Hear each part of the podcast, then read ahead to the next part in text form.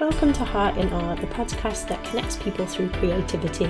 I'm your host, Danny Vanderbroek, a UK based fiction writer and freelance journalist.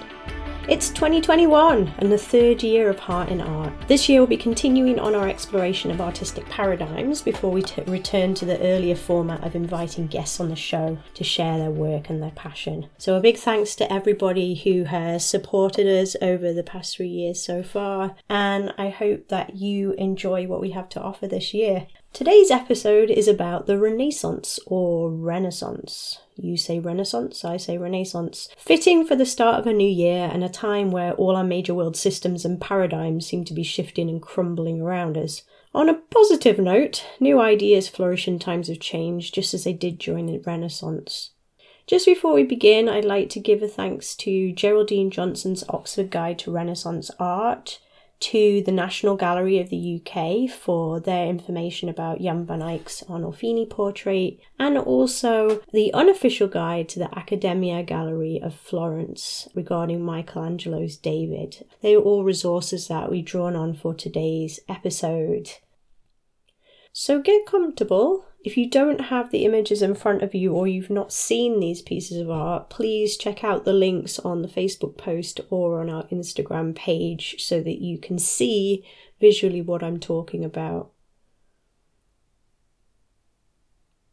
The Renaissance paradigms assigned to a period in European history between the 15th and 16th centuries. It follows the so called Dark Ages or the medieval period, and it marks a passage into modernity. So the values at its core appear to be Petrarch's humanist philosophy that man is a rational and sentient being whose vast intellectual and creative potential is God given, and therefore secular achievements did not preclude an authentic relationship with God. So you have those two aspects at play there secular achievement and the relationship with the divine. Petrarch believed in the moral and practical value of the study of ancient history and literature, Uh, which led to a renewed interest in classical antiquity, art which harps back to the Greek and the Roman empires. So Italy was flooded with lost classics from the ancient world and artists such as Leonardo da Vinci, Botticelli, Michelangelo, Raphael, and Donatello, all of the Teenage Mutant Ninja Turtles, took mythology as a starting point to creating extraordinary art. So behind Renaissance art was a new intellectual discipline. Perspective was developed, the use of light and shadow was prominent, and the human anatomy was studied in the pursuit of realism. So we'll begin by looking at Raphael's The Sistine Madonna, held in a Dresden gallery. It depicts the Madonna holding the Christ child and flanked by Saint Sixtus and Saint Barbara, standing on clouds, while two winged putti, or we'll know them as sacred cherubs, rest on their elbows beneath her. If you look really carefully in the background, dozens of obscured putti or cherubs look out from behind the figures in the foreground.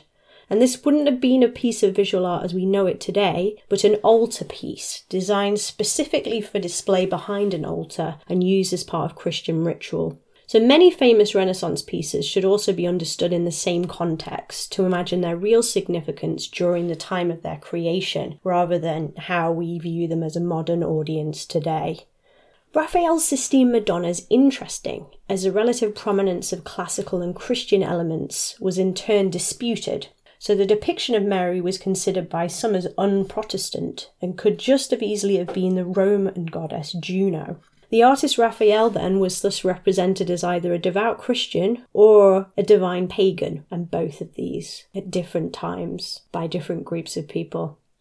During the 18th century, a German legend arose around this painting, Raphael's dream made its way into a number of stories and even a play. It presents Raphael as receiving a heavenly vision that enabled him to present his divine Madonna. It's claimed that the painting has stirred many viewers, and the sight of the canvas, some were transfixed to a state of religious ecstasy akin to Stendhal syndrome, including one of Freud's patients.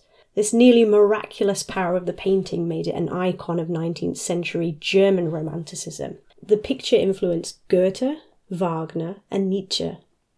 In Northern Europe, portraiture was more appreciated as an art form during the Renaissance period. So the next work we'll discuss is a well-known Arnolfini portrait by Dutch artist Jan van Eyck. the image of that of a wealthy couple standing hand in hand in a domestic interior.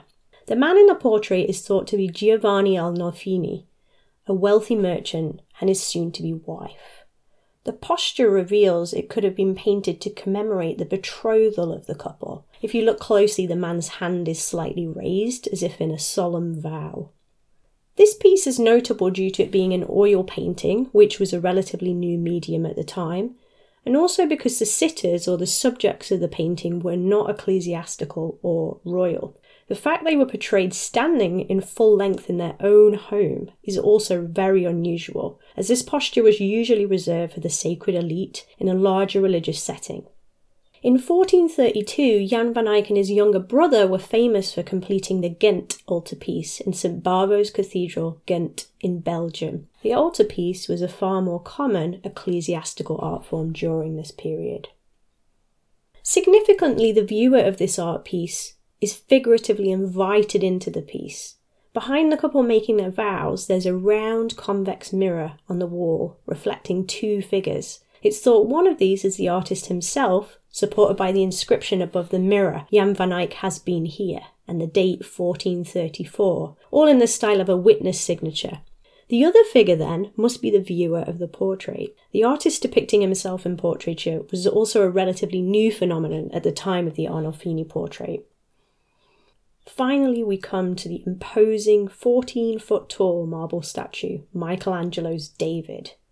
Depicted as a standing male nude, the David in question was a biblical shepherd, the youngest son of Jesse of Bethlehem, appointed by the prophet Samuel to be king of Israel instead of Saul, who was said to have angered God by unlawfully offering a sacrifice and disobeying a supposedly divine command to kill the enemies of the Israelites. David was described as a man of valor, a warrior, prudent in speech, and a man of good presence. When a war began between Israel and the Philistines, David took on the giant Goliath in single combat, without armour, and kills him with a rock and a sling. This depiction harkens back to the Greco Roman understanding of the notion of heroism, valour of the battlefield. Michelangelo was only 26 years old when he was commissioned to create the statue. The unofficial guide to the Accademia Gallery of Florence tells us Traditionally, David had been portrayed after his victory, triumph over the slain Goliath. Florentine artists like Verrocchio, Ghiberti, and Donatello all depicted their own version of David standing over Goliath's severed head. Michelangelo, instead, for the first time ever, chooses to be- depict David before the battle. David is tense, Michelangelo catches him at the apex of his concentration. He stands relaxed but alert, resting on the classical pose known as contrapposto. The figure stands with one leg holding its full weight and the other leg forward, causing the figure's hips and shoulders to rest at opposing angles, giving a slight S curve to the entire torso. Michelangelo worked on the statue in utmost secrecy, and he hid it until January 1504. His method of work is interesting. It said he created a wax model of the design and submerged it in water. And as he worked, he would let the water level drop slowly using different chisels, sculpting what he could see emerging. His biographer, Ascanio Condivi, reports he slept sporadically, and when he did sleep, he slept with his clothes and even his boots on, and rarely ate.